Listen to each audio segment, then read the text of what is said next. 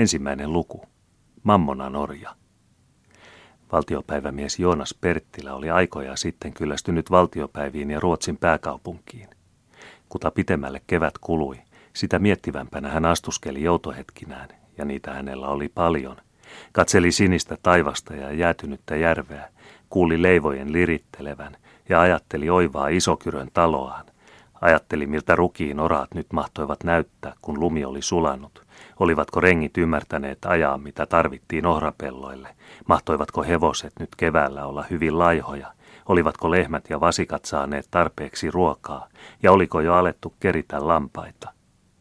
Näitä ajatellessaan hän huokasi syvään tämän maailman kaikkia vaivoja hattuineen ja myssyineen, ollen hyvin halukas toivomaan takaisin sitä aikaa, jolloin talonpoika astui auransa kurjessa ja porvari puuhasi purtensa ääressä ja pappi selitti katkismusta ja ritaristo ja aateli piirustivat sukutauluja ja kuninkaallinen majesteetti ja kruunu hallitsivat maata lakien mukaan. Niin peräti kyllästynyt hän oli ja moni muu hänen kanssaan vapauteen, tai oikeammin sen ajan vapauteen, että hän puolestaan olisi vaihtanut koko valtiomuodon vaikka puituun akanakuormaan, joka ainakin kelpasi hevosten appeeksi. Kun hän eräänä kauniina huhtikuun iltapäivänä kulki näissä mietteissään ulos Ruuslaagin tullista, ilman mitään erityistä matkan määrää, näki hän nelipyöräisten, kahden hevosen vetämäin talonpoikaisvaunujen vaivalloisesti kahlaavan pohjattoman lian läpi kelirikkoisella maantiellä. Meni hän tuo vielä, kun käyden ajoi, ainakin siihen saakka, kunnes vaunut olivat tulleet kaupungin alueelle, jossa kadut oli laskettu jollakin, joka oli olevinaan kivitystä, mutta jota yhtä hyvin sopi nimittää hyvinarvoisan maistraatin laatimiksi kaatamislaitoksiksi, sillä niin tuiki vaarallisia olivat siihen aikaan useimmat Tukholman kadut. Tässä ei auttanut ajajan taito, eikä hevosten unelias astunta – Vaunut luovailivat niin kauan vuorten ja laaksojen välissä, kunnes erään pojan ja pelästyneiden hevosten yhtäkkinen nykäys vihdoin joudutti tapausten kulkua sikäli, että vaunut kömpelösti köllähtäen tyhjensivät sisältönsä keskelle katua.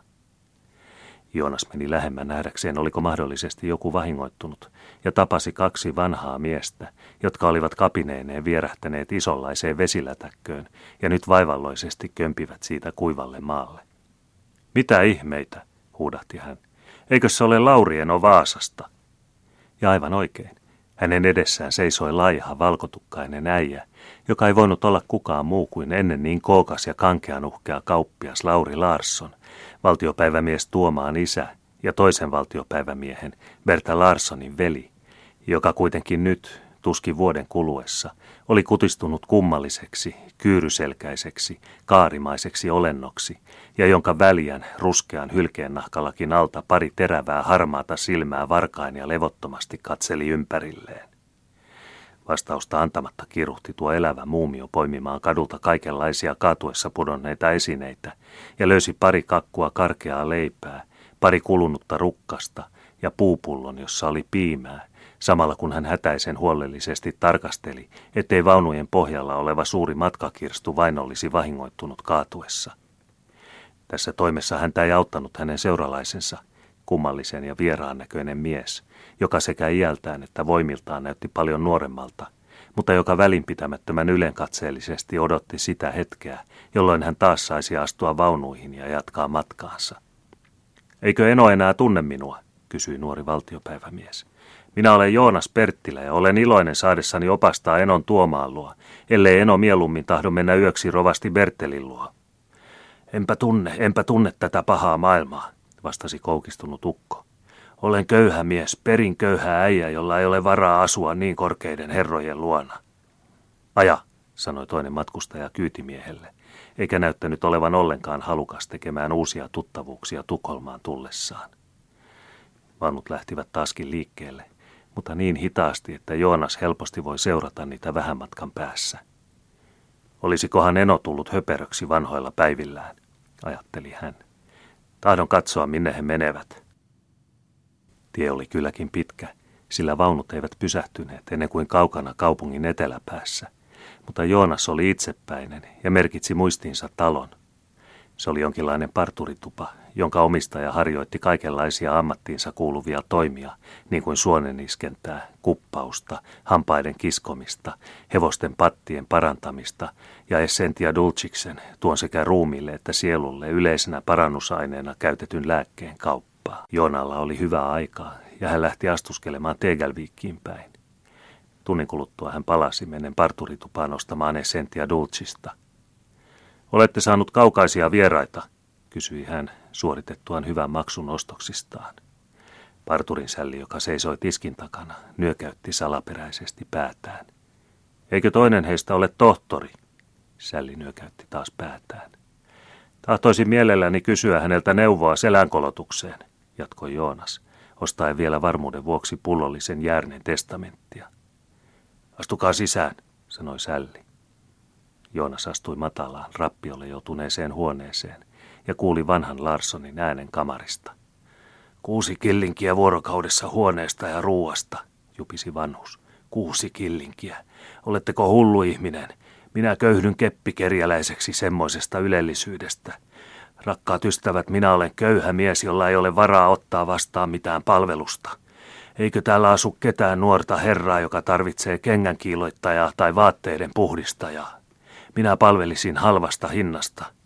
Sano hänelle, että juoksen asioita kolmesta äyristä kappaleelta, vaikka kulutankin kenkiä neljän äyrin edestä. Mutta kerjäläisraukan sellaisen kuin minun ei auta olla niin tarkka. Minä tunnen Tukholman. Minä tuon hänelle joka aamu aviisit ja kuljetan rakkauskirjeitä erityistä juomarahaa vastaan. Ei täällä asu muita kuin mestari hänen sällinsä, kuului palvelijatar, jolle valitusvirsi oli esitetty vastaavan. No, Sano sitten mestarille, että palvelee renkinä ruoka- ja asuntopalkalla. Tyydyn silakkaa ja leipää ja kauhalliseen vettä, eikä minulla ole varaa kuluttaa lakanoita. Minä sahaan mestarille puita ja palvelen hänen liiketuttaviaan erityisestä juomarahasta. Nuoret herrat, jotka ajattavat partaansa, armahtavat kyllä miesparkaa, joka on kuluttanut kaiken, mitä hänellä on, kustantaakseen kalliin matkan Tukholmaan. No mitä hänellä on tuossa suuressa raskaassa arkussa, kysyi piika nenäkkäällä äänellä. Minullako? huudahti äijä aika tavalla säikähtäen. Mitäpä minulla olisi? Ei mitään, rakas lapsi, ei mitään.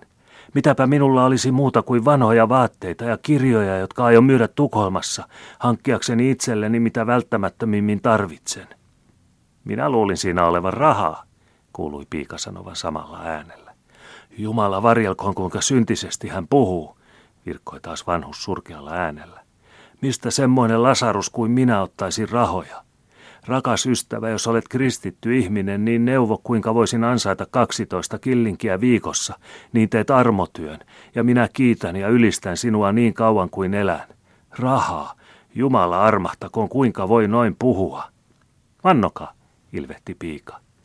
Minä vannon sieluni autuuden kautta, minä vannon taivaan ja maan nimessä, rakas ystäväni, ettei tuossa vanhassa arkussa ole mitään muuta kuin riepuja ja kirjoja, virkkoi taas Larsson ilmeisesti tuskissaan.